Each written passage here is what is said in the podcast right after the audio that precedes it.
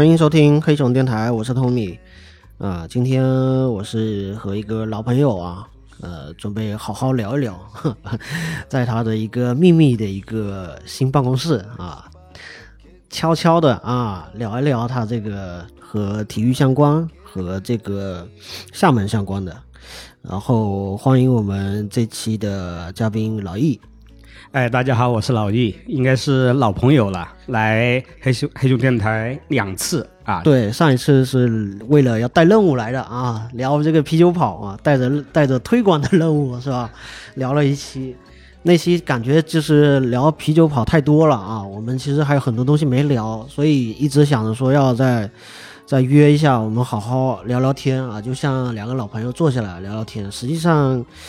有这个想法是在之前你去报名参加那个胖胖啤酒马的那个脱口秀，你去报脱口秀的时候，我在想，哎，而且还是第一期嘛，就是他们第一次，他们第一次搞，然后我在想说，我那天是因为时间我没时间关系我没去，然后呢，我就我就觉得我能我都能猜到你在台你我都能猜到你上台又说了什么，我我猜一下不。看，你看对不对哈？就是那那次我们在那个点点那边吃饭的时候，那个有一次酒后，你不是大家要说故事嘛？完了你说了一堆的那个如如何闯那个呃是哪一些品品牌公司的那个 是吧？大楼对打架 打架打架斗殴是吧？是不是那个是？呃，没有。没有，一点都没有，没一点都没有。我的天，猜错。好，那你说啊，是这样的，就是我我为什么要参加开放麦脱口秀？对，因为就是我的客户他们做员工活动就有脱口秀，而且现在脱口秀就是在零零后啊年轻人里面特别受欢迎。嗯，然后我就想我怎样做这样的业务啊赚钱？嗯，然后首先我要懂得这个东西，或就是要了解这个东西，所以自己去试一下。对，我就逼自己去参加开放麦。刚好朋友就是胖胖啤酒马，然后他们有有有有说要做这个事儿，对，那我说行吧，反正那个第一次他是这样的，就是不用写稿，然后叫无主题开放麦嘛，开放麦，对，一人三分钟，呃，最早他好像是给了。给了七分钟还是多少啊？对，是这样的，应该是每个人十分钟还是十五分钟以内。对对，后后续慢慢减少了，因为对新人来讲，讲十五分钟有点。因因因为就是我之前没有这样的一个经验，嗯，然后也不会玩，看的也不多，嗯，然后我就想怎样让自己第一次不要砸场或失败，嗯，然后我就呃跟我那个朋友呃东东说，我说那个在这里就你知道我，你知道我是老易。其他人可能都不认识，换了个名字的。对，那那我就想说，为了让为了让自己第一次就是，如果说做的太差，不要被很多人说啊或什么样的啊，那我就弄一个造型，就是弄成龙哥的造型。哎，那龙哥是什么造型？龙哥是这样的大花臂。哦哦哦，对对对，讲 起来。对，然后 弄了一个可以洗掉的。然后我去淘宝上买了那个叫。花臂贴纸，对，然后弄了就是三三条花臂贴纸贴贴满了整个手臂，然后我就觉得这样就是至少让大家第一时间哇看这个人肯定是有故事，而且有或就是混混来说脱口秀啊，这样就是说一出场至少有个话题啊，自带话题。对对对，而且我以前做广告出身嘛，广告人就是就在什么场合变成什么样的人啊，就特别不不始终如一。嗯，然后我就想。那我就用龙哥的造型来说老一的故事，嗯，对，然后我是应该是第二个上场，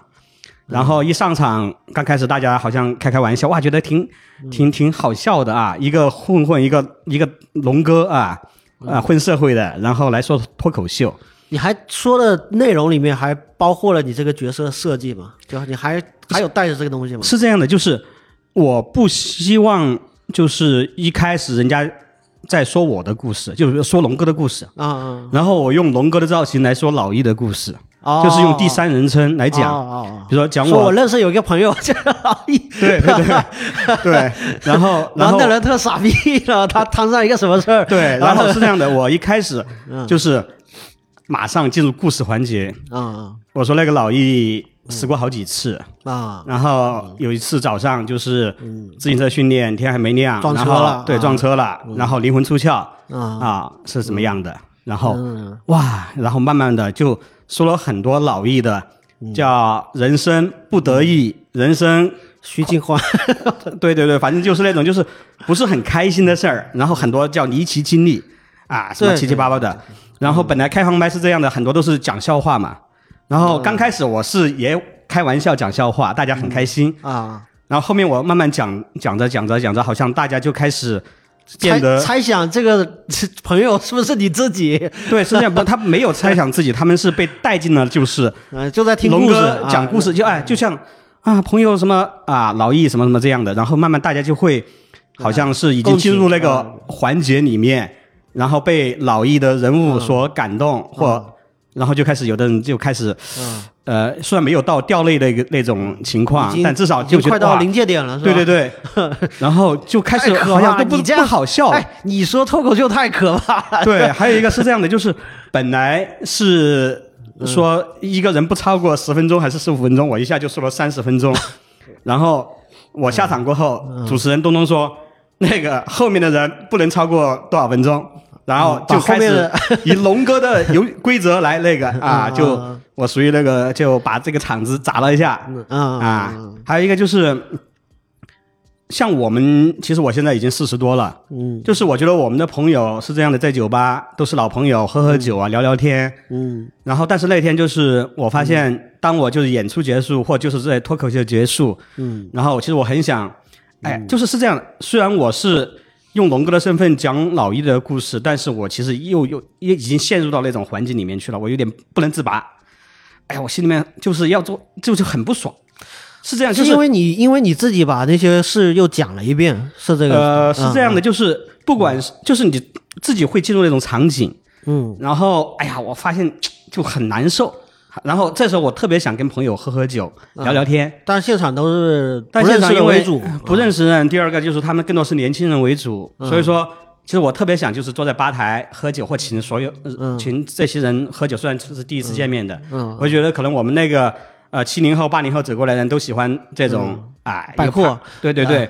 就是这样，就是反正就吃喝玩乐嘛啊。然后不管之前有没有认识，但是在这个地方发生了这些事儿，然后我们来就就就就聊聊天，什么什么这些。一种。但是我发现，其实我很想跟大家一起喝酒，嗯，但是我很落寞的坐在吧台，所有人好像就是啊，我今天参加了一个脱口秀，听了一下，开心了一下，然后就走了，或什么样的，就是。哎呀，我就觉得我特别像一个过客，或者我就变得好像，好像，嗯，好像我跟大家没有关系，这个场景没有关系。就是我内心觉得，以前我们这些老朋友好像都不是这样的，但是现在年轻人是这样的，他觉得可能他就是来快进快出的。对对对，哎，所以说我还是有点觉得我。再也不想参加这个脱口秀了，就是一次就 从从那个从从那个入门到到放弃是吧？对，因为是这样，就是不管讲谁的，但是你刚才说那个感觉，就是你想要跟老朋友一块聊聊天那种氛围，是你去之前你有预设吗？你有想过吗？还是说你聊到了那个份上，你觉得这个时候是应该有？呃，是这样，就是。呃，其实我没有说预设，就是讲完过后喝酒的那些什么七七八八的场景，但是我很希望就是，就像啊，我们几个不管是之前有没有认识的，然后聚在一起，然后然后待了一个小时，然后我们再一起喝个酒，碰个酒，然后然后也不需要打听任何相关的，然后各自离开就好了。但是这种就是好像喝酒这个环节就没有发生，或就是说这个。这个就是我我想发生，但是说其他人好像没有没有没有产生共鸣啊，没有没有这种互相的期待值好像不在同一个点上。因为是这样，就是十年前，十十二年前我来来厦门那时候做广告，其实我们一到周末就是有很多局，就是我们对做广告圈的，然后我们去酒吧，然后去大排档，去什么吃喝玩乐什么样的，就是而且会认识新的朋友。对，就是大家会觉得哇，这样很放松，很开心。虽然我后面是再也不混酒吧了，嗯，但是其实我很想说喝喝酒、聊聊天、听听歌，然后就就就随便侃大山也好。但是好像现在，我我真的我不知道怎么去跟零零后交流、找话题或什么样的。还有我自己好像已经把自己那个这个叫门给关掉了。就是我觉得我的朋友都老去了，然后我来厦门认识第一个朋友已经死掉了啊，然后癌症去世的，就是曹曹芳华，曹对对，就是中厦门出名的广告人，对，就是因为我觉得我没有这么多时间和精力去认识这么多新朋友，嗯，而且我特别不喜欢说，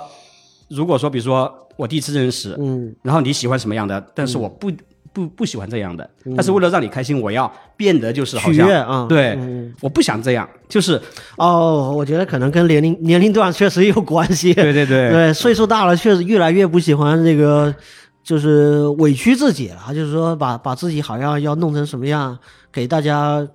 更多的互动，就觉得可能，呃，愿意就来，喜欢就来，聊得来就就就来。对，就是我觉得现在是这样的，就是我跟所有的交往也好，交流也好，嗯，我都觉得就是让彼此舒服很重要。对啊，舒服，舒服就是一个是自己舒服，对方舒服，就不要太刻意。啊。第二个就是不要说我要讨好谁或或什么样的，包括我跟我的客户也是这样的，就是你找到我是因为你你有需求，你遇到问题需要第三方来帮你解决这些问题，或你有痛点，嗯，那我就是给你提供专业的服务，让你就是。把把这些问题，问题，对对对，就就是我我不喜欢，就是说你把我当成乙方，当成好像说你给我钱，然后我就呃给你提供服务啊，是这样的，就是我的付出都是有价值的。嗯，至于这个价值是用多少的金钱或数量来衡量，那个就是说，我觉得我值一百块钱，那你觉得我值十块钱，嗯，那我就不跟你做生意嘛，啊，嗯，就干嘛干嘛，就是说一定要那个逃，要要要委屈自己。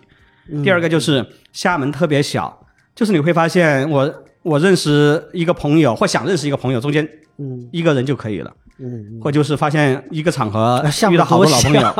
对，以前那句话叫做隔七个人嘛，就是如果你你距离那个某个重要人物嘛，但是厦门已经简简化到只隔一个人就可以了，对，就是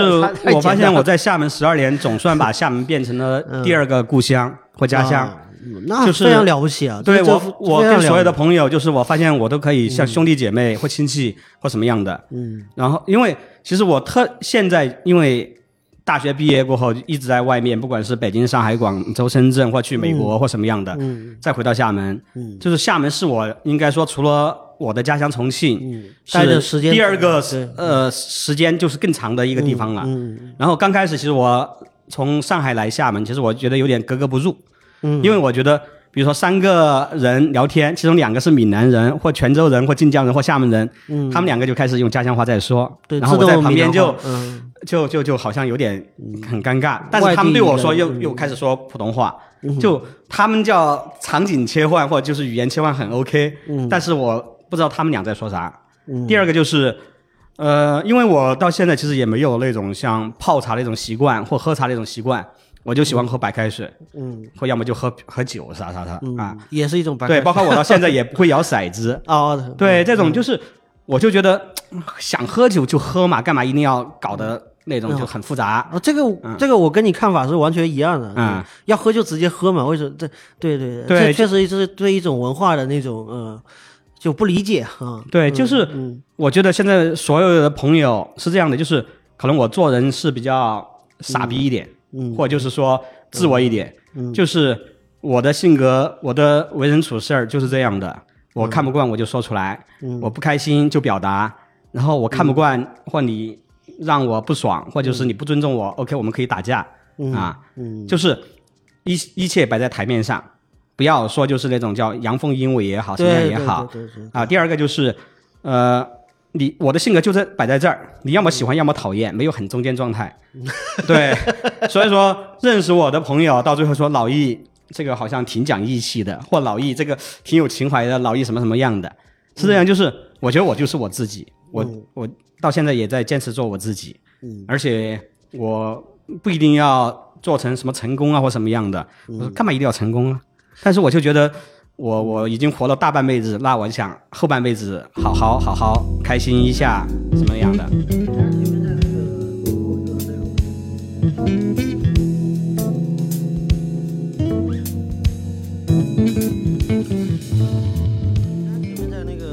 脱口秀的内容里面说，那个你可能说自己有死过几次啊？当然有很多，可可能也也是你也说过几次，我也大概知道嘛，就是包括你还办过这个。呃，这个追悼会嘛，对对对，提前提前办过这个追悼会，也是请一堆好朋友，然后来说一些你的故事，然后你在侧面听一下这个感受吧，是吧？对。然后我记得之前你又就前不久刚又拉扯了一个群，一个微信群出来，对，好像你刚拉扯是不是也用龙哥的身份？我不我不太确定啊，是不是一开始是那个是这样的，就是我拉了一个群，叫什么厦门时尚什么体育群还是什么样的？对，就是里面的朋友都是我认识五年至少五年以上的，其实更多是十年以上的。以前我做广告公司或或在广告圈的老板。然后什么客户总监、策略总监、创意总监、客户，然后很多圈的朋友，包括上海的，他们做现在什么顶级的战略公司啊，或什么样的，还有在运动品牌的，像什么啊阿迪啊，因为这可以理解为就是你自己的一个朋友圈，对，啊，就是完全跟跟由你是一个发起的一个核心所产生的一个一个散状的一个结构。然后你突然间把大家都召唤在一起，然后就是从你有这个群开始啊，就开始跟其他的这些平常没有联系过的、不知道彼此的人去介绍这个，比如说这是什么什么种。然后这位总呢，之前什么负责什么这那的啊，介绍一通。然后你知道那个场景看起来很像什么，你知道吗？我不知道，因为特别特别像老易又在交代后事了，你知道吗？就是特我这跟大家先先安排好，先安排好这个谁谁谁，你可以啊，我未来可以认识。就我我有点这种感觉，你知道吗？啊，是这样，就是对于我来说是这样的，就是他们所有人都是我的朋友。他们可能彼此不认识，不认识，对对，嗯。其实我刚开始拉这个朋友圈的时候，其实我没有想好说要做成什么样的，或要达成什么样的。对，因为很多是呃全国的。对，其实刚开始我可能拉我在厦门身边的一些朋友或客户或其他的同行，嗯，刚开始他们就觉得，就是我没有说我为什么要拉，直接我就硬拉了。对，所以我也是被硬拉的。我想说，我我有资格去这个这种群吗？是这样，就是 他们刚开始，比如说这个群还才几个人，才十几个人的时候，嗯，他们都是老易你干嘛？嗯，或他们去问我另外的身边的朋友也好，同事也说，哇，他干嘛？对，又有什么事情要发表？对，还有一个就是你会发现，因为里面比如说有。安踏有特步，有三六一，有乔丹，对他们是叫叫叫同行也好，竞争对手也好，然后也有路桥体育，有文光体育，有有什么样的，嗯啊，都是这个行当里面的，嗯，就是所以有人会觉得，哇，你你干嘛呀？变得就是大家都不知道怎么说话了。刚开始是这样，就觉得可能老易你又犯傻了，你又干嘛了？你这个就跟我做博客说今咱今天我们聊天没主题一样的嘛？对，就是你突然间建了一个群，大家不知道主题是什么。就后面是这样的，嗯，慢慢我的老朋友越来越多，全国各地的朋友越来越多，是这样的。如果在厦门，你会觉得可能像我的客户，他们觉得可能是牛逼啊，当地第一或什么样的行业第一。但是当我拉了很多北京的资源。呃，北京的老什么像三三夫呃的老朋友，什么慧慧姐啊，还有以前我们什么大连一百什么大连一百赛事总监啊，还有很多很多这个圈里面很资深的啊，叫行家也好，还是说户外人士也好，户外户户外大流也好，嗯，到最后就是就是大家不知道怎么去评判里面的成员，你是按按他的叫。叫叫公司资产，还是说按资历，还是按从业背景，还是怎么论论资排辈？对对，就是没有排辈了，就是里面有运动圈，有户外圈，有品牌圈，有媒体圈，平常都不挨着。有投资人，然后有我厦大 EMBA 的同学，有我以前的老同学，就是是这样的，就是一个杂群。嗯，这个杂群就是大家很就各什么样的人都有，就是到最后，其实我就后来慢慢。当这个群过一百人或什么，我突然觉得，那这个群能不能做点什么事儿？然后，因为现在是这样，疫情已经第三年了，所有的行业都受影响，没有几个行业活得好。嗯。然后我做体育、做户外的朋友，现在他们，嗯，因为各种原因也好，可能慢慢离开了。嗯。或离开行业，离开行业也好，公司叫裁人也好，公司倒闭也好，转型也好，或就是去另外的行业，呃，找工作也好，挣钱也好，或什么样跳槽也好，就是。就是继续做自己喜欢的事业的朋友，他们现在少了，尤其把爱好变成事业的，嗯，这种就有大行业各种原因。但是我就想，如果他们还在继续做这个事儿，我能不能做一个群，大家资源共享？比如说做生意是这样的，嗯，如果说 Tommy，比如说我要跟你做生意，如果我不认识你，我要想各种办法那个找你，什么从上到下还是从下到上啊？啊，还有一个就是大家要彼此了解，或者有一个礼节的问题，就是我应该怎么找，用什么方式啊，就比较合适。对，然后是这样，后面我就说，我慢慢给所有的朋友发私信，说我为什么做这个群，我希望大家能够叫叫互相帮忙，互相赚钱，共赢也好，什么样也好，就来面对叫叫疫情的影响也好，行业的不景气也好，或什么这种各种负面的东西，嗯。就也有点抱团的意思，对，就抱团取暖，就抱团取暖，嗯，是这样的，就是不一定说真正能够帮到大家，但如果说这个群里面真的是发生一点好的合作，嗯，或好的现象或什么样的就好了，嗯，就我干嘛一定要把这个群变成一个所谓的价值群也好什么样的，就是我从来没想过说这个能够成为什么样的，但我希望我的老朋友都能够更好，不管是叫公司更好也好，事业更好也好，还是说家家庭更好也好。因为就是当我的很多朋友认识十几年了，而且就是我的到现在我的性格也还是那样，还是一个臭脾气，内心怎么想，然后表面上就怎么做，做人就这样了。其实我有时候就想，啊，老一在厦门，你们来厦门，我们来出出来吃个饭，喝个酒，一起玩一下就好了。嗯啊，对。但是因为疫情，现在是很难去另外一个地方。嗯。但我希望有一天大家还能够重聚。嗯然后来一起玩像我们以前什么跑马拉松啊、越野跑啊，各种玩法，嗯，就是有点像我们是一个老炮的一个群或一个局，嗯，里面有很多前辈、领导、同事、朋友。就是你也提到了两点嘛，一个是这是很多就是体育圈嘛，虽然它很乱很杂，但是它毕竟还是。跟体育圈息息相关的，基本上大家都是沾边或者是怎样的，除了我自己不太沾边之外，然后像还有一个就是说你提到说，因为疫情这段时间，对各个行业打击都很大，那可能对于体育和户外这些是打击更大的一个一个地方了。那你可以就是包括你自己感受到的，或者说你自己的自己的行业遭受打击的那个程度是可以描述出来的吗？怎么怎么形容现在这个疫情三年的一个一个状况？呃，就你自己从从你自己角度和包括你自己观察的角度，呃，是这样的，就是我所在体育行业或户外运动行业，嗯，其实这三年越来越难，就是你会发现，因为疫情，所有的马拉松都取消，刚开始延期，到后面发现就是说第二年、第三年只能取消，嗯，第二个所有的聚众活动。超过五十人也好，一百人也好，都必须要各种报备。什么叫叫卫健委也好，什么样的也好，就是很很难办。包括一投诉，然后你这个事儿就变得很麻烦。嗯，还有一个就是，呃，亚亚运会，亚运会在杭州的已经延后了，然后在成都举办的世界大学生运动会，本来是今年的，也延后了。在汕头的青年运动会取消了，包括在晋江的。那个中学生运动会基本上也是要么取消，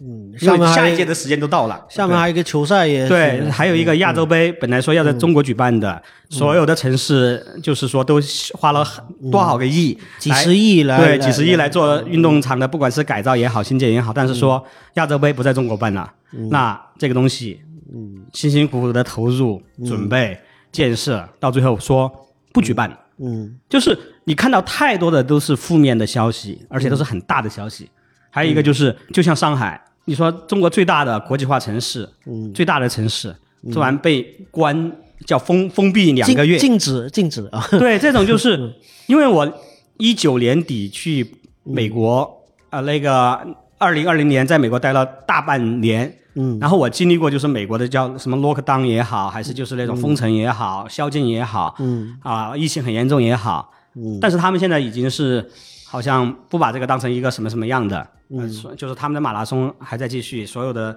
活动 OK，但是现在国内还是因为各种因素的影响，其实大家还是把这个防疫当成一个很首要的一个就是任务，动态清理。这个政策嘛，不动摇。对，嗯，这个就是说，我不去评价是好是坏。嗯，但是对我们的行业，只是说我们看到的现象，嗯，很大。就包括虽然我服务的运动品牌这些客户，虽然他们从一九年到二零二一年，就是他们的叫营业额是增长的，嗯，但是很难说，如果疫情持续，如果说他的店不能开或者什么受影响，就像上海这种，嗯，说实话，这个东西你没办法去想象未来会怎么样的。哎，大家都出不了，所以说都是在疫情期间，怎么它的营业额还能增长？呃，是这样的，就是其实运动这个行业里面有些细分行业，比如说健身行业、健身器械，他们是叫长，就是就做出口，他们那个叫需求很迅猛。对，还有包括像一些健身设备，哎，就包括说什么室内的健身什么七七八八的一些东西，他们也是呃很需求很旺盛。是是。就包括说一些服装是这样的，就是运动装备、运动服装。是因为说所有人对健康的意识越来越浓了，或觉得越来越需要了，那就对这一块就说什么运动穿什么样的装备，然后什么样的场景适合什么样的穿着，然后就大家对这块是就是越来越知道，呀，我该怎么做，我该穿什么样的。但是不是疫情的就没有场景了吗？都剩下室内场景了，多半情况。呃，是这样的，室内场景如果说。比如说你在家里面被关两个月不能出门，你就想，如果说我每天只是吃饭睡觉，会变得很无聊。那我就要想如何度过这种叫无聊的时间。就算我居家那个运动的话，我也得那个对，是这样。装备备齐。对，一个是装备备齐，第二个就是要变成家里面有个像健身房的一个区域。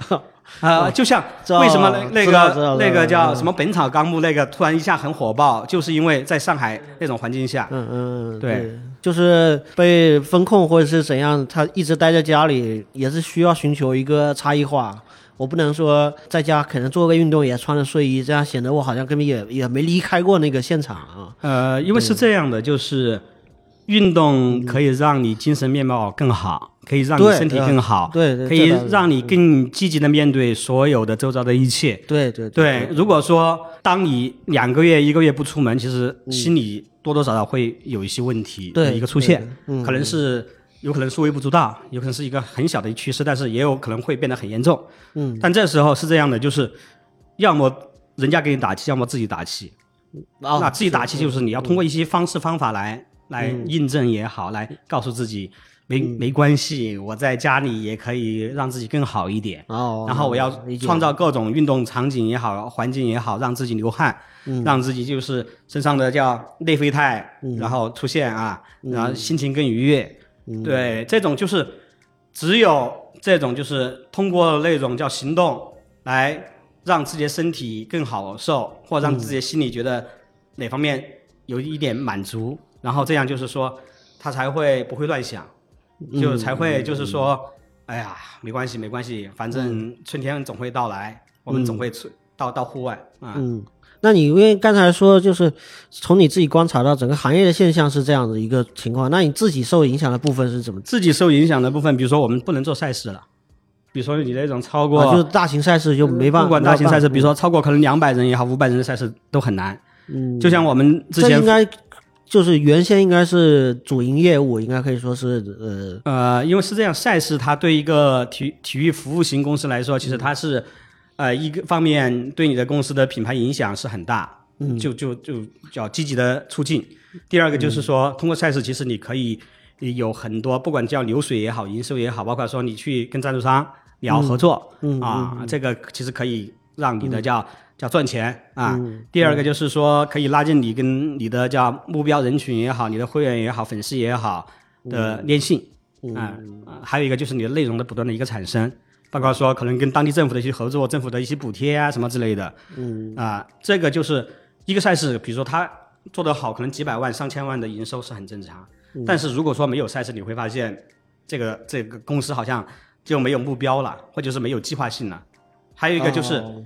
是这样的，以前我们经常会做年度规划、长远规划、三年规划，到现在因为疫情，你只能做短期计划。就是比如说，对我来说，就是我以前我可能写一个年度要做多少，然后怎么去做，然后几月份做什么样的事儿。现在我就是说，我们这个下个月要做什么样的事儿，然后再。把它再细分成，就是说半个月做什么事儿，然后一周做什么样的东西，嗯，然后不断的去落地推进，嗯，嗯，其实疫情对我们的影响就是让我们就是解决问题的能力增强了，就是我们不会说疫情会让我们公司倒闭，嗯。或疫情不能把我们怎么样，嗯，然后我们就想着怎么去让公司存活坚持，那我们就要想各种办法，比如说我们做飞盘、做训练营、做团建、做赛事、做各种活动。包括今天还在跟建发，就是他们做那个市集，就是我们的飞盘这块植入进去，或这种跨界合作。嗯，对，因为我们做飞盘赛已经做了七年八年了。嗯，飞盘现在很火，其实我们从最开始一点都不火，然后一直走过来。对啊，因为你做七八年，我也不知道你一直在做，就是对，因为是这样，就是下面有一支飞盘队叫白鹭飞盘队，嗯，然后里面很多老朋友，什么 Y Y 也好，威尔也好，还有。很多老朋友他们在，其实十年前我就在白鹭洲那边玩飞盘，但是因为几个老外带着大家玩对对对，但是因为我呃习习惯慢跑，这种叫耐力跑，耐力运动，飞盘就是它需要就是也也不叫对抗，就是一会儿加速，就像踢足球一样，一会儿去什么样的，就是急停急转的。对对，我我我不行，第一次。训练我就吐了，那我就觉得，哎呀，那不是这个镜头都是骨科嘛？对 对对，那个非凡镜头可能也是骨科吧？对，但是 就是我们一直帮他们的赛事，就是每年有做极限飞盘厦门沙尘赛，然后我们帮他们做做一些策划，然后招商，然后去做一些视觉的一些表现，然后要去做一些执行，就都是你们强项的东西。是这样，就是因为。因为他们是一个很公益的一个飞盘俱乐部，对，而且他们是很坚持飞盘精神的。然后，那我们就一起来帮朋友也好，帮他们这个俱乐部也好，我们一起来做这样一个事儿啊。然后到今年，然后我们想着说，我们能不能做市场化的一些飞盘的一些项目？嗯，比如说飞盘训训练营或俱乐部这种收费制的，比如说来玩一次交个多少的费用？嗯，然后飞盘的赛事，然后飞盘的团建。然后我们做的还不错，然后我们每周都有三场的飞盘训练营，包括我们帮安踏做飞盘俱乐部，嗯，就是，呃，我们做了七年的飞盘赛，今年第八年，我们做了飞盘所有的赛事、团建、训练，然后飞盘定制、飞盘活动、跨界合作，到最后我们知道哪个地方有可能会赚钱，嗯，但也赚不了大钱，能够维持日常盈亏平衡很 OK，但是通过这个项目。其实我们知道啊，我们怎么去做社群的管理？第二个，呃，怎么去小红书上种草？就是我们很多引流也好，很多都是通过小红书来来来帮我们，就是说叫叫增加粉丝或互动啊，或什么样的。就是以前像我们这一代人，其实更多是从微博那时候走过来的。对对，到现在。哎，说实话，我现在就是大家信息获取渠道不一样。对，像我这种，像我这种，就是现在我也不会刷刷刷抖音，也不会玩手机游戏，也不会玩各种什么很当红的运动。嗯啊，但是我知道，其实有很多人是依靠这些东西来来获取的。对，就是因为我我做过广告，嗯，我知道，就是说一个行业的兴起或一个产品的从最开始的研发到后面的。不断的调试到最后标准化，到后面的一个后续发展，它总有一个周期性的呃变化的一个过程。嗯，我们做了七年的飞盘，才现在才飞盘才才火起来，但是这个究竟能够火多久？说实话，我们也不清楚，或就是很难说啊。但是我们知道，就是它这项运动，但是越来越被人所知，而且我们很多客户找我们做飞盘团建。嗯，就是它肯定是有价值的。至于现在说很多那种叫负面的报道，说飞盘怎么怎么样的，嗯啊，或就是就是我我看了一下，就是我不会去很在意。因为他就是所有的运动，他都有这样的一个过程。就是如果说他也也不太 care，就是就是这些负面评论，主要是包括像小红书，包括像这种所谓的飞盘员嘛，就是这个对对这些女生穿的很漂漂亮亮的，看上去好像不是正经打飞盘的，然后她发了很多这种照片，她为了蹭这个运动的流量，然后给自己增加点粉丝，像这种就是也很多。厌女厌女情绪比较重的男性，经经常在评价这类事情的时候，他会把这一群人污名化，就是觉得这个哎呀蹭这些流量，甚至他在污名化的背后还想要把这这个这个运动也污名化，就好像是这个运动不好，所以造成了会有这么多的人会来。呃，蹭这个流量。如果这个运动好，比如说像足球，我们男孩子一天到晚在那边踢足球的场地是吧？那自然没有人，没有女生过来蹭我们流量啊，就是穿的这个样子过来踢场球，没有吧？他就会一直往这个节节目呃，一直往这个活动本身、运动本身上面去带。经常写这种稿子的人也好，文章的人也好，其实他自己没有玩飞盘，嗯，他不了解这项运动。还有一个，他不是我们飞盘的受众人群。嗯。现在经常参加我们飞盘俱乐部的或训练营的，都是零零后的小朋友，嗯，而且就是 女女生会比较多，嗯，他们会觉得这项运动的门槛很低，很开心，而且可以认识很多同样热爱运动的朋友，啊，虽然他们就是在我们看来，其实他们的着装啊装备不是说我们以前真正是那种玩极限飞盘的人，就是一定要穿足球鞋，然后比较宽松的运动服，就像踢球的。那样。啊，对，还有一个就是做那种很很有想象力的动作，对，但是怎么说啦？他们通过这种飞盘，他们获得了快乐，他们有呃变成一种运动习惯，然后每周会见面，就像跟我们以前做跑步俱乐部一样的，只是说我们有一个收费制。对啊，当时跑步就是同同理可证啊，就是嗯，跑圈特别火爆的时候。可能每个城市都爆发出很多的跑团，对，跑团里面可能它也有一个正态分布，就是一堆人是真的死命跑，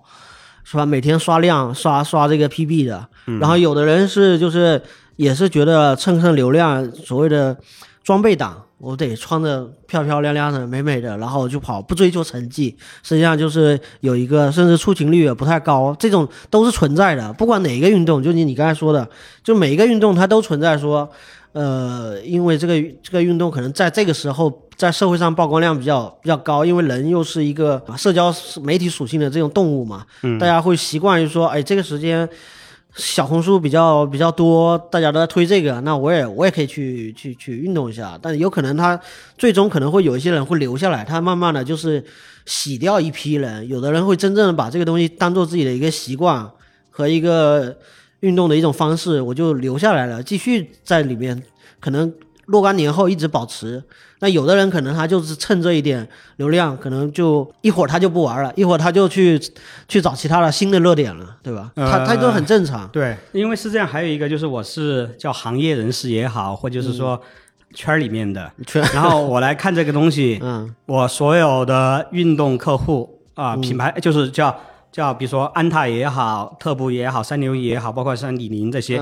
他们都想做 Z 世代的用户。Z 世代就是零零后的这波人群。那跟小红书的这个受众是蛮契合的。对，还有一个就是这些品牌，它已经是存活了三十年以上了，就是他们以前那波的目标人群，现在都已经四十岁了。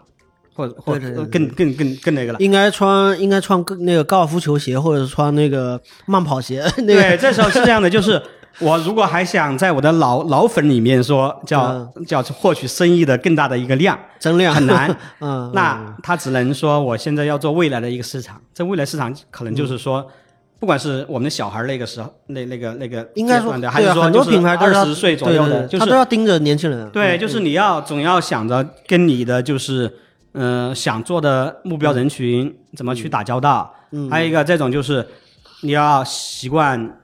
就是就像虽然我现在也不习惯什么刷抖音啊、什么视频直播啊、什么这些，但是我要了解我的客户他们的一些需求。嗯，还有一个就是就像飞盘这么这么火，现在我的客户就是说我们来研发一款飞盘鞋 或什么样的，对，是这样，就是他们是从里面会看到一些生意机会，是是，然后他们就想。这种网红的运动对他们的以以后的产品开发，或者就是他们以后的传播推广，有没有一些更更好的一个东西？还有一个就是像滑板现在很火，因为滑板是这样的，就是滑板怎么又火了？滑板是入奥了，就是东京奥运会它是有这个项目，是是。然后呃你会发现，然后鸿星尔克说我要我他已经跟中国极限协会下面的滑板分分会签了战略合作的，就相当于就是说。这个我赞助你们什么七七八八，但是卡帕是滑板中国国家队的赞助商，所以说在在在东京奥运会上，你看到那些然后滑板运动员，他们穿的是卡帕，主流是这个牌子。对，这种是它一种是一个很街头的运动和文化。其实最一开始它其实也不是太是主流的运动，但绝对边缘的不行了。对，包括什么冲浪啊，或什么攀岩啊这些，但是它因为入奥了。对，一入奥就是你会发现，这个中国国家队这种就是要从很多社会上的人士里面去去去组建啊，而不是说像以前什么篮球也好、乒乓球、游泳也好，是从小就开始培养的。嗯，对，这种就是呃，谁知道这项运动未来会成为成为什么样的？嗯，还有一个就是这个运动是这样的，就是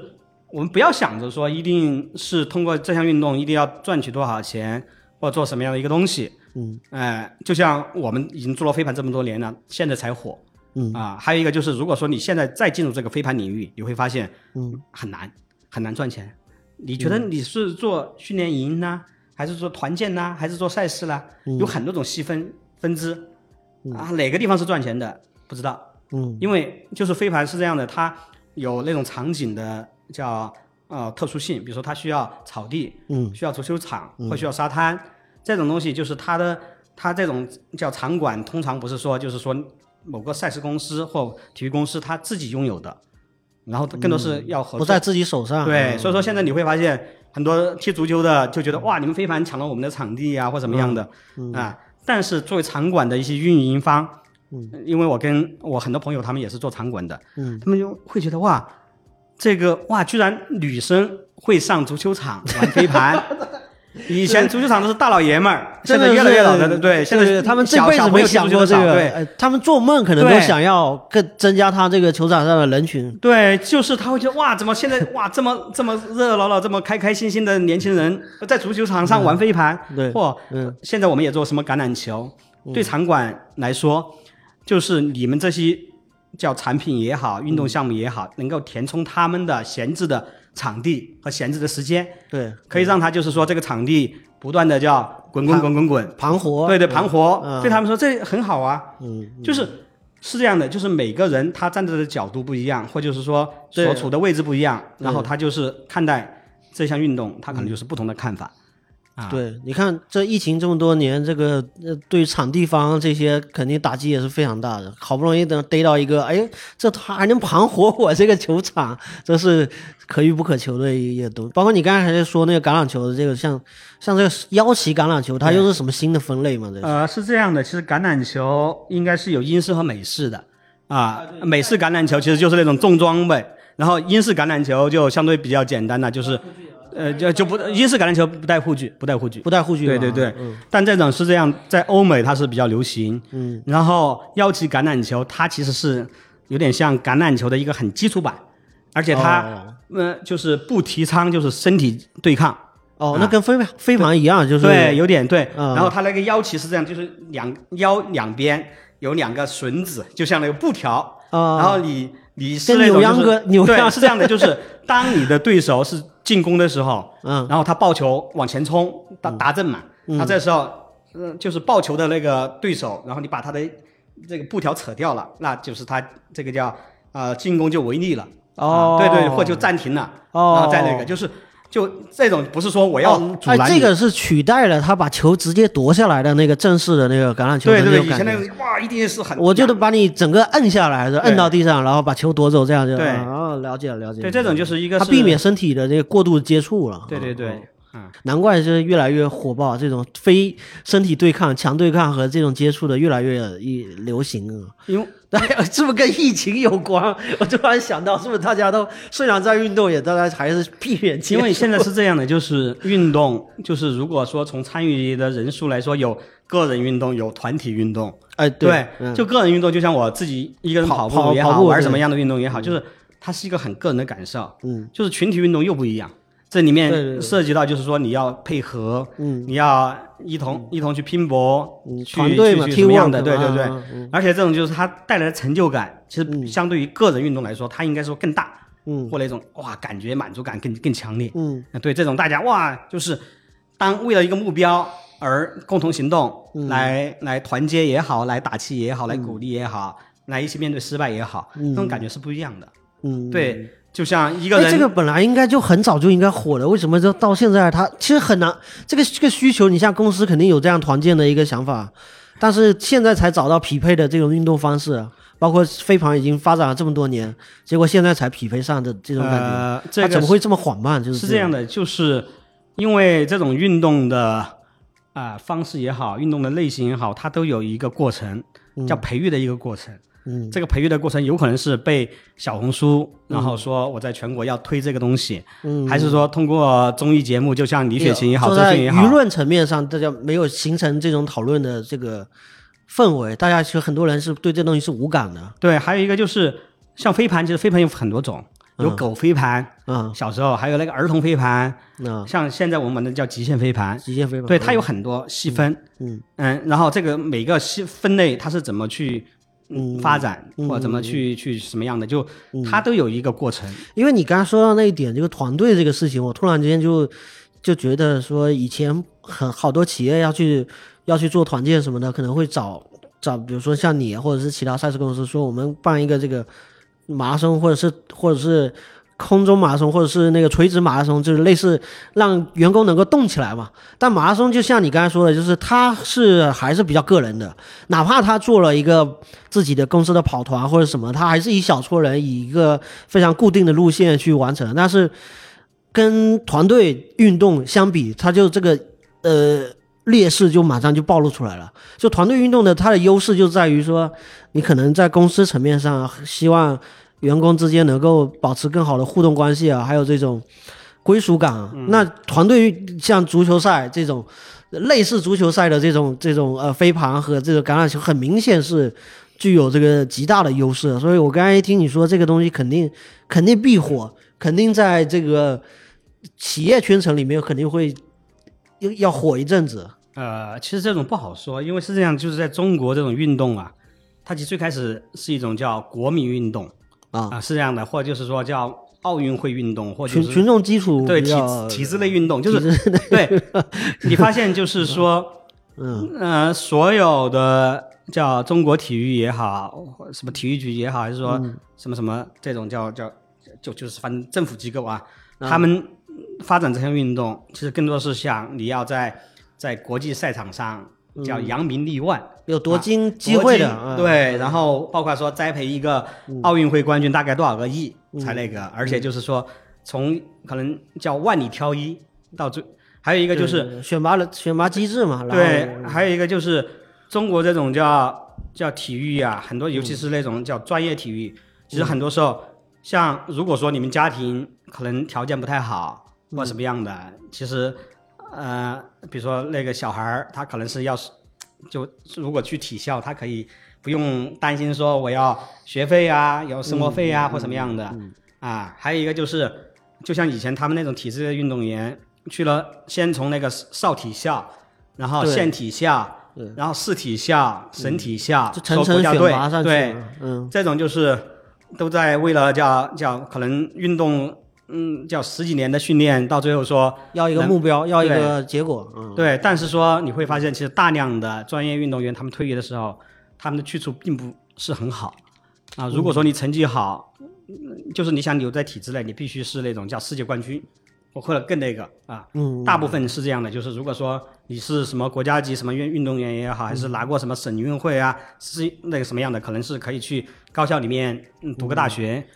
但但就是因为他那时候读的大学跟我们常规的读大学还不一样，就是我们是小学、初中、高中到大学，他们运动员是这样的，就是体校体校到最后说退役过后再去念一个大学。对对对，就现在其实像国家体育总局啊，他们现在做的很很大的一个事儿，就是说如何让退役运动员能够找到更好的叫叫职业的方向，或者就是说。叫去去公司或者什么样的，就是是这样，就是因为他们从小都是在这种环境下成长、训练或什么样的。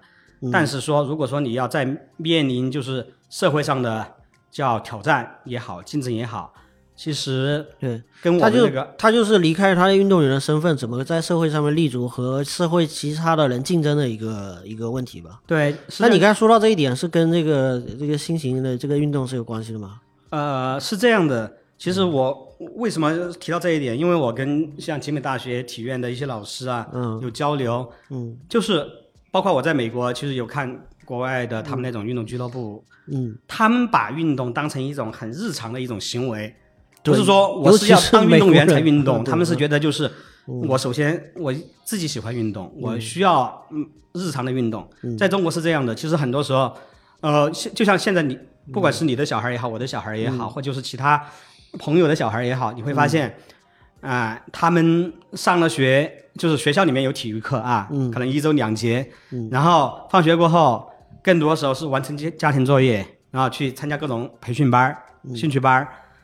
偶尔说我要说报名嗯。去学一个叫叫篮球也好，游泳也好，是因为说这是中考体育，是高考体育里面要的，哦对，它就是一个很功利的一个体育，嗯对。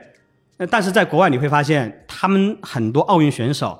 他们的正式的职业身份，他就是医生、老师、职员，然后在超市里面的售货员或什么样的。嗯就他们不是说我得冠军也好，是为为真的是为国争光，当然他也会为国争光。嗯对他们来说，他就是想哇，我觉得我学这个东西，我就想说在一个国际当然，它更多的是个人层面上的一个，是一个自己的追求嘛。对，就是，但在中国就是你会发现这种叫专业体育，嗯。呃，跟我们日常体育是分开的。跟群众体育是对对对。分开的，对。对，这种就是，当然这种随着我们叫经济的发展也好，GDP 的增长也好，还是未来也会慢慢就是说，嗯，你的个人在一年的，比如说你的叫叫收入，有一部分比例是花在运动上，嗯。嗯，装备上也好，还是什么样上也好，啊、这个其实都是欧美，包括什么台湾、日本，他们都有走过的走路，过走过的路，嗯嗯。对，包括像台湾，你说这么这么小一个地方，但是它的马拉松就上千场，嗯，但是中国因为，因为马拉松就是有一段时间，比如说从一四二零一四年到大概二零一七年一八年，嗯，叫迅猛的发展，爆发期，爆发期，然后之后好像对对之后。迅速的冷却，对迅速冷却，一方面是嗯，疫情，嗯。疫情也好，还有什么白银的那个越野赛的一个事件负面，新闻，对嗯是这样，就是就是突然爆发，说因为叫国务院颁发了一个国十六条的什么促进什么全民体育什么些，就这种爆发也是不正常的爆发，它不是市场导向的爆发，对，到最后是这样，就是说叫发现为了叫不出事儿，嗯。那你就有各种的规章制度或嗯。各种的条件设置，就又回到体制内的肌肉记忆上了，就是。对，就发现是这样，就是做一个赛事越越来越难了。嗯。不是说你爱体育就把这个爱好变成事业，然后再做很多赛事也好，服务也好，而是说，呃，现在你要做一个东西，首先你要想如何，当然安全肯定是第一的，嗯。但是你怎么去嗯做安全的一个预防也好，安全的流程也好，然后这里面就涉及到就是，比如说你各种公共的卫生，嗯。然后呃安保，嗯。然后你的急救，你的什么样的，嗯。到最后是这样的，就是你发现你把这种叫叫叫叫这些什么安全也好、医疗也好这些，变成一个很重的一个成本，在你的赛事里面，嗯。这种就是你会发现小公司很难做盈利，嗯。或小公司很难把这个赛事真正是做起来。嗯，就变得就是说经营方式就要更多赛事是通过那种像类似体育局也好，还是说呃国企来做这样一个东西。嗯。啊、因为他们有更大的叫叫叫嗯力量也好，背景也好，嗯。然后场地资源也好，政府支持也好，嗯。啊，这种是这样，就是像国外的很多什么伦敦马拉松也好，呃，纽约马拉松也好，其实他们的机构其实更多是有点像公益性的机构，嗯。就是像就全世界盈利最大的马拉松是纽约马拉松，嗯。它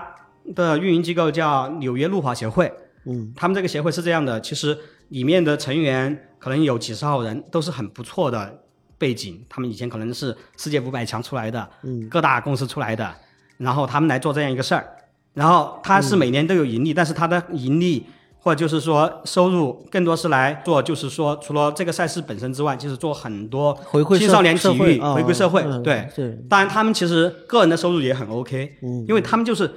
公益是公益，但是说我的公益这个团队的成员，其实这个生活是你必须要 cover cover 掉的 cover 掉的，而不是说叫叫叫像国内很多说做公益就是你不能赚钱，你不能那个说工资更高一点或什么样的。对对对，我之前有一期节目聊了那个像现在新型的这种公益组织，实际上就是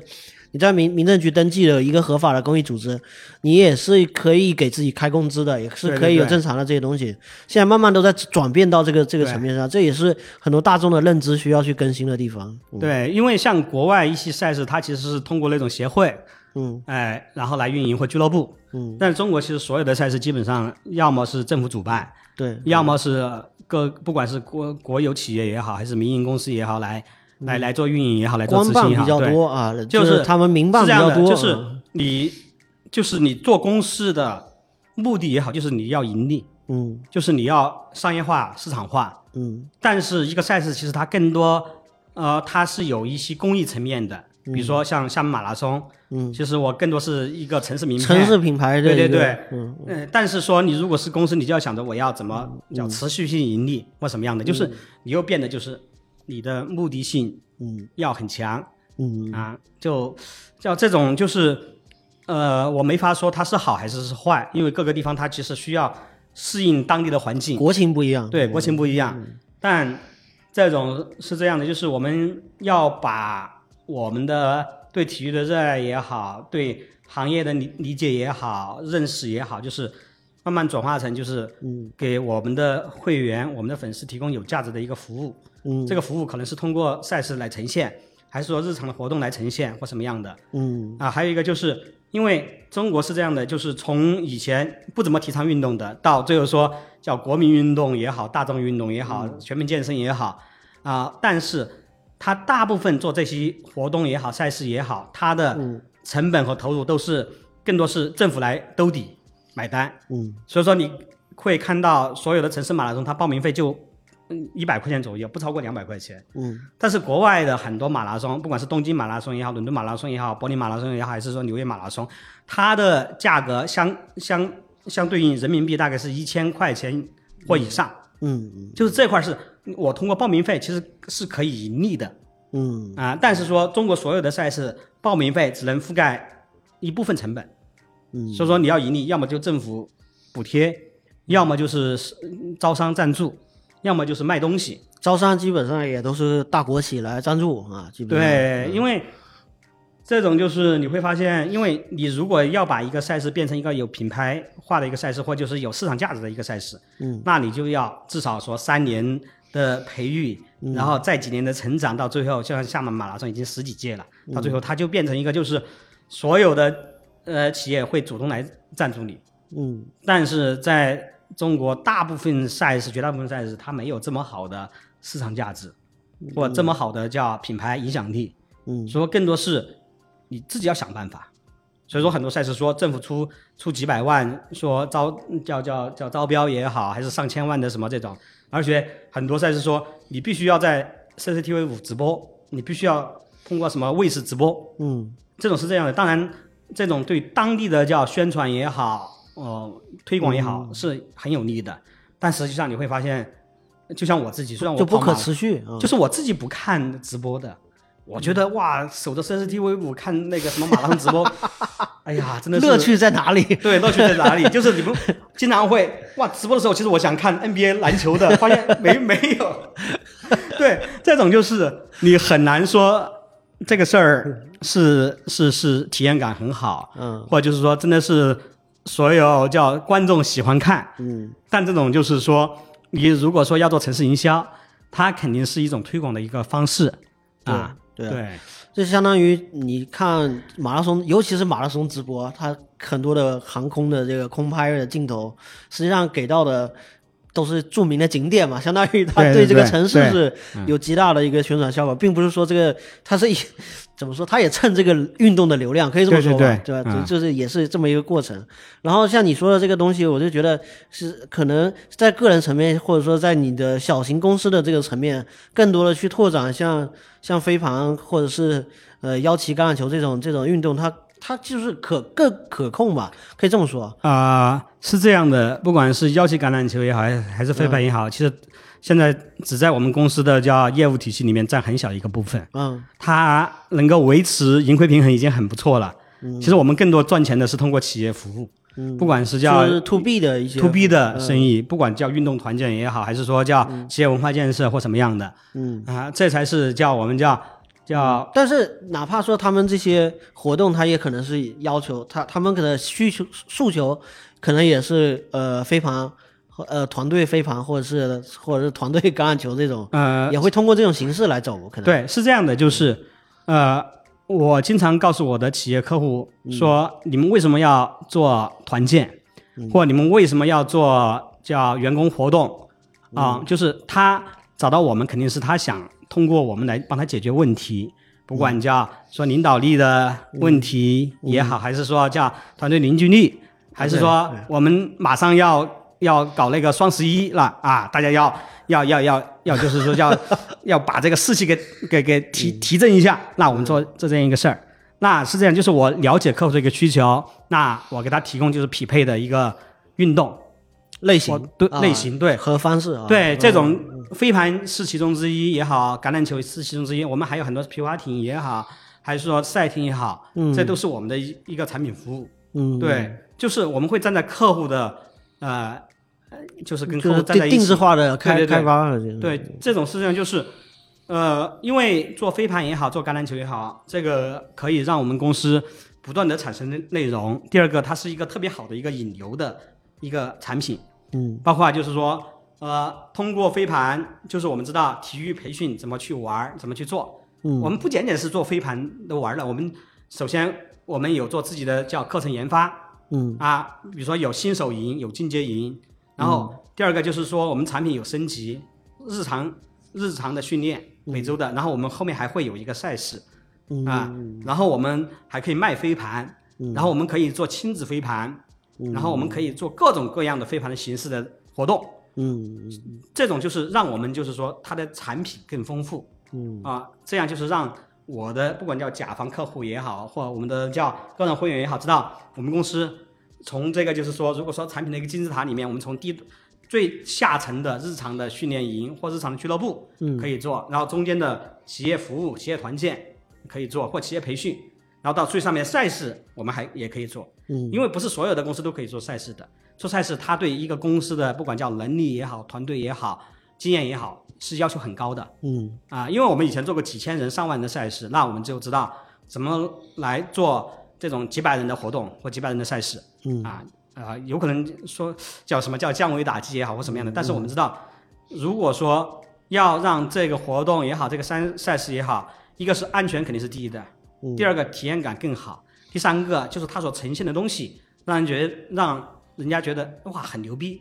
嗯，所以说我们叫很会拍照，然后我们很会做视频。因为我们都是请专业的机构也好，配合人员来帮我们完成这种视觉的一个表现。嗯，它其实就很考验综合素质啊，就这东西出来出品的东西是，不管是审美上还是一个技术上，都应该完成一个比较好的。就是它其实已经离开运动本身了，就是在外面。因为是这样，其实我们就一个小公司了，嗯，然后我们没有自己的场地资源。然后我们没有自己的教练，嗯，然后我们我们没有自己的器械，嗯，或运动装备或什么样的，但是我们只会做产品的研发，对，然后产品的升级、产品的策划，然后我们会做市场和推广，嗯，然后我们会做执行，然后我们会做日常的运营，我们会做很好的第三方的管控，嗯，那我们就把这个事儿所有的事儿串在一起。来做一个很好的一个呈现。就从这个角度来讲的话，因为也是跟你之前做广告公司这个行这个背景有很强的关联吧。我感觉很多的类似的事情，其实广告公司是很熟悉的这一套东西，如何把东西去做到更好的宣发、造势、做舆论，然后怎么把出品的东西做的。更好看，把一个本来还可以的东西做到更好啊！这些好像都是广告公司擅长的。呃，是这样，其实 不是有一个例子，就是如何把梳子卖给和尚。嗯，其实我现在做的很多东西就是如何把很基础的产品进行一个升级和包装，嗯，然后来符合我的客户也好，我的目标人群的一个需求和需要。嗯，对，哎，是这样，就是常规的拓展公司也好，培训公司也好。他会有一个菜单，哎，那个客户有需求，哎，你随便选嘛，嗯。啊，这个呃一百块钱的客单价，两百块钱、三百块钱，嗯。那我这边是这样的，我会了解客户的一个需求，说、嗯。那我提供什么样的服务产品形式能达到你的一个要求，嗯。或解决你的痛点，嗯。对，这种就叫怎么说呢？就是我们叫量体裁衣，嗯、或者就是说我们嗯是跟客户是朋友，对我们是站在一起，一定要讲这种话。对，是这样。我经常跟客户说，我是我们公司是帮你做企业文化建设和企业员工健康服务的顾问，嗯，然后你找到我们是需要帮你解决一些问题。就像公司有法务、有有有财务，然后也需要体育顾问。对对对，是这样的，专业的人做专业的事儿。嗯你如果说只是比价格，那你就不要找我。或者就是说，因为我跟你关系很好，我们服务你很多年，我了解你的一个需求，然后你说你这个这个预算下，我这边做不了，那我就告诉你说，呃，我帮你介绍在你的预算范围内最适合的第三方或者执行公司。嗯，这在厦门这个圈子太小了，很多都是我朋友，我了解他们。嗯那我帮你传这个事儿。嗯嗯嗯，对。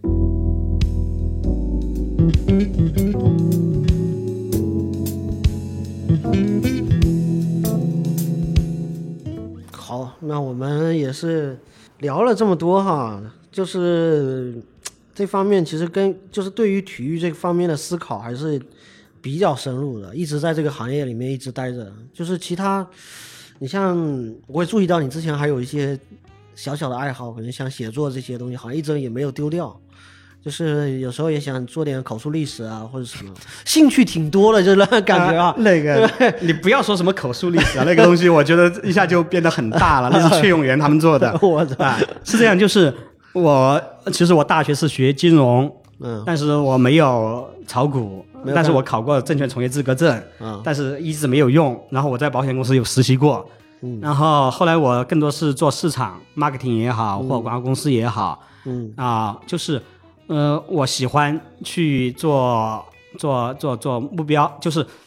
做消叫叫什么？我很喜欢做研究，哦。我很喜欢去想为什么这个产品怎么去卖，然后这个产品怎么去卖，然后你的消费者他为什么要买你的产品，嗯。然后你的价格怎么去设定，嗯。就就就是我喜欢就是做做这种工作啊，有点像就是创意类的或策略类的东西。第二个就是因为我是一零年开始跑马拉松，所所以跑了几十个马拉松，然后跑了五个百公里，然后我还去内蒙古草原上完成了二百五十公里的叫草原玩的极限挑战赛，嗯，然后我还去走过戈壁挑战赛，然后你你每次讲这些都要，就是感觉跟那个 list 一样，如数家珍，每次都可以数一遍。对对对，实际上就是我会十几种运动，对你那个你那个简历已经写不下来了，你知道吗？对，就是到现在，就是我经常告诉我的朋友或客户说，我特别会玩儿。如果说你想怎么玩的不一样，或玩的更开心，或或更有更有玩法，嗯。然后如果说你们不想常规的玩儿，那就找我，来，我给你提供各种好玩的，叫场景也好，哦好玩的方式也好，或什么这些。嗯。还有一个，为什么写作是这样的？就是，呃，我觉得我的未来的理想，我很想当一个作家，啊但是我特别想当一个就是不太差钱的作家，嗯。就不要为了五斗米写作啊。作家差钱的作家是指什么呢？不太差钱的作家，就是说书还是有一定销量的，啊有一定销量，然后可以躺在这个税后收入上面。嗯对，这个意包括实。际上就是我现在我自己有一个公众号，嗯，曾经叫老一爱生活，就特别以自我为中心。呃到后面发现我就叫厦门老友记，嗯，就然后我就写我身边的家人朋友，嗯还有一个就是以前我做了很多活动，就亲子的活动，什么番茄跑也好，嗯。还是啤酒跑也还是什么样的，就是，然后我们每次活动都有拍照，我都有视频，嗯，然后当我在这个来厦门十二年，然后刚开始跟这些朋友一起玩儿，跟他的家人一起玩儿，嗯。他们很多小朋友，在我看来，当时才几个月，一岁两岁，到现在，就是在中间不断的参加我的活动，然后被记录，到现在就是哇，几年没见，突然我认不认识了，牛高马大的。还有一个就是我不管用文字也好，影像也好，照片也好，视频也好，我记录下来，当我再回头去看的时候，我发现我就记录了他们的一个成长。嗯，我特别开心，就是我能够把他们记住。我特别开心，他能够参加我的活动。啊，我特别开心，他们叫我叫老易或老易叔叔。还有一个就是，我特别开心，他就是我朋友的家人，而且我朋友带他家人一起来运动，一起爱上运动。还有一个就是，我特别希望就是我在小朋友的成长过程中，我能够让他有仪式感的活动赛事，包括有奖牌、有证书，就相互记得，就是小孩也会记得这些。对，就是这样。我不需要我被他记得，但是我希望他有一段美好的回忆，或就是说通过这种活动让他觉得跑步是很好玩的。但你开始做这些活动的时候，包括亲子类的这些活动的时候，呃，咱们俩都并没有孩子的，就是你那时候就已经挺喜欢孩子吗？还是？会有这种想法，就是一般我是举例子说，一般有的很多这种人都是自己有了孩子之后才开始关心这些事。啊，因为是这样，就是我以前做广告，就是广告，我们特别会做人群的心理研究。哦。包括是这样，就是广告做多了，就是我发现我可以跟两岁的小朋友做朋友，或玩在一起；我可以跟八十岁的老人，就是怎么聊聊聊天。见什么人，就如何接触。对，就是是这样的，就是我会。比如说我跟你认识，然后我就会尽量去了解你的爱好、你的兴趣点，有哪些讨厌的事儿，那我就是跟你在一起，那我们就聊开心的事儿。第二个就是我会站在你的角度，比如说，如果说你是老人，那你现在很多关注要要么是自己健康，要么是儿孙满堂或什么样的，那我们就聊聊你感兴趣的。嗯，然后就是我会就是就是投其所好的啊，是这样的，怎样让双方舒服。嗯，舒服的聊天但是这个过程是你自己舒服的吗？就是因为我舒服啊，是这样的。嗯，因为这些很多都是我身边的朋友，不管叫他的小孩也好，他的爸爸妈妈也好，还是他的爱人也好。嗯，那我就想说，如果说你们来参加我的活动，那开心很重要。嗯，还有一个与家人在一起运动很重要。嗯，那我就想，啊，我怎样？就像你都是我们的叫亲戚，你这你这个就 Q 到很多那种运动，然后把那个家人放家里的那种人群啊，绝对很多非常多，这个这个这个属于是，呃，所以说我现在我我做什么白鹿少年叫运亲子营或运动营，就是大人和小朋友一起来运动，嗯，然后我不希望这个运动变成一个很功利的体育或活动。嗯，参加我这个，你一定要学学成什么样的技能，要达到什么样的成绩或什么样的，我我我觉得这不是我想做的。嗯，然后我做所有的产品，它的研发。嗯，我让我的小朋友，我两岁的儿子，嗯，来，我们先先一起去划船、划皮划艇。内测一下，对，内测，他就是我的第一个客户，所以说他玩了三次皮划艇，嗯，然后玩了一次帆船，玩了一次龙舟，还玩了各种其他的大大大大小小的运动，就是让他告诉我他喜不喜欢，或让我怎么去想办法让他在那种安全的范围内。去玩儿，去开心。第二个就是，就是我从来没有把小朋友当小朋友，小朋友当小孩儿。哦。然后我跟他所有的聊天方式都是那种，就是很像朋友商商量似的。是吧。就像 就像那个我我有一次就是做内部测试，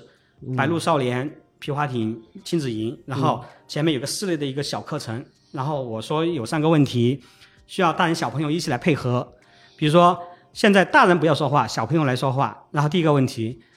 你爸你和爸爸妈妈一起划船，如果说你妈妈的手机掉水里面了，你们觉得可不可惜？小朋友是这样，都会觉得可惜呀。嗯。然后那个，然后接下来这个问题，小朋友不要回答，爸爸妈妈回答。嗯。然后你跟爸爸妈妈一起划船，然后小朋友跟手机同时落水。你们先就啊，这么快就到这个问题了，对，是这样。那个这个不需要回答，是吧？对，这个手机不重要了。嗯嗯。好，然后接下来 这个问题，大人先不要回答，小朋友来回答。嗯。然后继续划船。啊，小朋友，你跟爸爸妈妈一起划船，爸爸妈妈同时落水了，你要救救谁？哇，这个有点像终极挑战，是这样的，就就大一点的，比如说上小学的小朋友，嗯，他们就不不会马上表达，要说就爸爸要思考好好就妈妈好像 这样都会让另外一个受伤，嗯是吧？然后然后那种更大一点的小朋友会说，哎，我觉得你这个逻辑是错误的啊，或什么就是跟我讲摆道道了啊。你觉得我两岁的儿子怎么回答这个问题？他也坐在那儿，然后听我们这种课，然后嗯，就是你可以想象，两岁的小朋友他没有这么多学识文化，没有这么多知识量，没有这么多去。经验，然后我就告诉他，我说：“妍妍，那个爸爸妈妈跟你一起划船，爸爸妈妈同时落水了，你要救谁？救妈妈。”嗯，真真的就是他什么都不懂，但是他就是内心怎么想就怎么回答。啊，对，然后，然后那个，然后我又做了一个叫假设的，然后他说妈妈不是因为你会水吗？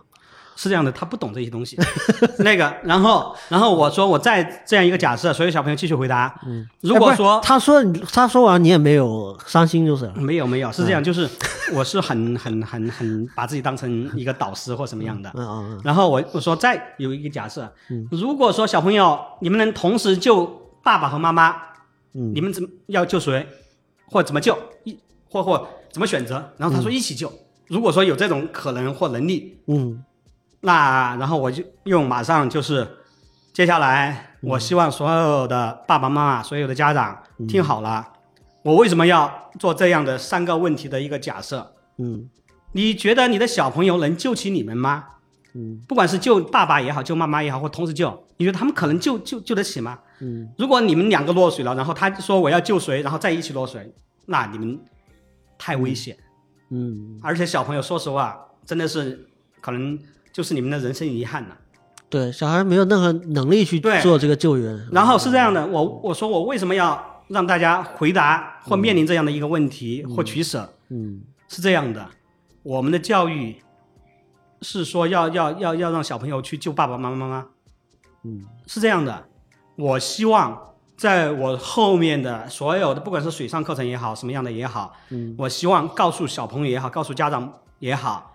当。你们出现这种各种问题哈，面临各种危难也好，不要想着我马上出头或马上行动，而是要思考一下，说我有没有能力去救。如果说救不了，不管叫叫喊喊救救命也好，救人也好，还是打幺二零也好，幺幺九也好，嗯，是需要有这样的一个训练这个过程。哦，对，我为什么要做这样一个白鹿少年这个营？然后我就希望让小朋友。不断的去经历一些挫折，嗯，小考验。你说这种下雨天要不要划船？要划船。你说翻到船过后要不要划船？要划船。嗯，还有这种，因为这种感冒没关系，或翻船也没关系，湿衣服也没关系，因为所有都是在我们有救援的呃。人员、教练在有充分的保护的基础上，是这样的。我希望小朋友在他很小的时候有经历这些场景，对面临这些问题，对，那他就知道以后有这样的一个叫应对的一个措施。嗯，我希望他以后长大成人过后，离开你们，离开家乡，离开厦门，去国外，去很多大城市，嗯，突然疫情来了，或突然他那个爱情受挫，突然事业被打击。然后被各种老师挤兑或朋友，嗯嗯，这时候我遭遇困难的时候，遭遇困难，他不要说说他不想活了，他要跳楼，他要什么什么样的，嗯，我希望他面临这些问题，说他告诉自己没关系，没关系，没事儿，没事儿，嗯，我从小有经历过啊，没关系，或我告诉爸爸妈妈或什么样的，或寻求第三方，嗯，而不是闷闷在心里，嗯，这种是这样的，就是我不知道我。做这种叫训练也好，应对也好，我不知道它未来真的会出现什么样的效果。嗯，我不希，我肯定不希望说那种场景再发生，嗯，或什么这种疫情也好，然后被关在家。但是，我希望小朋友就是小时候有一些小历练，就像我们小时候在村里面长大，嗯，我们自己各种玩法，我们自己去偷鸡摸狗，然后我们自己去。去偷着去游泳或者什么都是危险性很高的。对，现在是这样，就是我觉得我们还活，还还还在那个活着。但是现在小朋友很多小朋友都是在温室里面长大的，对对对，大非常安全，非常啊，对。但是我希望他们有一些这样经历，在有保护的情况下尝试一些那个。然后我希望就是你们的家长，嗯，以后能够自己面临问题的时候也好，还是说一全家一起面对问题的时候，嗯，我希望你们都思考一下，嗯，不要说马上临场反应或什么样的。包括我的训练营里面有个课程，就是一个家庭急救的，嗯，婴儿。那种呼吸暂停怎么急救？我觉得海海海姆什么事那个类似类似是卡卡卡在喉咙里面，对，有各种的。就是我希望你们全家不管大小朋友都能够去去训练学会嗯，对，不一定学会，就是就是知道这种场景怎么办。嗯嗯。就像我的小孩现在两岁多，那个遇到坏人打什么电话？幺幺零，然后生病了打什么电话？幺二零，然后。火那起火了，打什么？幺幺九？嗯，就是我不断的告诉他你要怎么来，嗯，那个，嗯就就我从来没有想过说我做这个事儿能有什么样的功绩，或做这个事儿公司要赚多少钱或怎么样的。嗯，但是我希望就是我所提供的服务，嗯，产品，不管是为家人也好，为朋友也好，为客户也好，我希望他们在这个过程里面能够感受到。或哪怕学到一点点就好，嗯，我希望就是说，我希望他们就是能够有些应对，不管什么样的事儿，嗯，它变成一种技能，嗯，这种是就是叫叫是我就是经历过各种叫大大小小的危难也好，坑儿也好，或什么这种死去活来也好，然后你自己的一个感悟是你自己觉得这东西很重要。嗯，那这我也不知道重不重要，但是我就觉得就是有必要告诉大家。嗯。嗯。嗯，好，挺好。我觉得这个作为收尾已经是聊得很好了，就是呃，我也没有预设到会今天会聊成这个样子啊。聊到结尾，居然我我不知道你这真的是这么想的，但是你说出来之后，我觉得还是挺，我还挺感动的。就是这这个这个部分真的跟赚钱已经没有关系了，就这个完全就是自己想做的一个事情而已。这这更本质的东西。这更本质的，可能也许这个东西可能未来做成了，或者是它成为一个定制化的一个标准化的一个产品，它可能它它能卖多少钱，那是另外一回事，那可能是附加的收入，或者是它应应得的。但是我觉得这个东西的想法 idea 本身，它。我在我这边看来是完全没有问题，而且值得值得赞赏，也值得做节目，值得跟大家聊，是吧？所以我还是觉得挺好听的，这一期聊的还是很有价值。对对对，以后还也还是要，我个人肯定是要多运动。我今我之所以来找你，我也是未来也要开始回归运动场了，这种感觉哈，因为。你知道之前带娃带了一段时间之后，那个腰肌劳损，然后都去医院看了，然后一看那个医医生的建议就说，你是不是很久没运动了？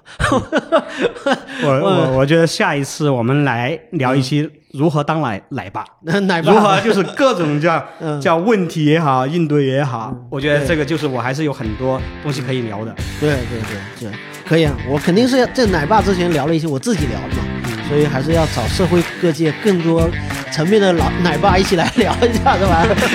奶爸群以后弄一个，对对对，嗯，行行，那我们今天就聊到这里，感谢老易今天来参加我们飞酒电台，好，好，拜拜，特别感谢风米，嗯，嗯，拜拜，拜拜。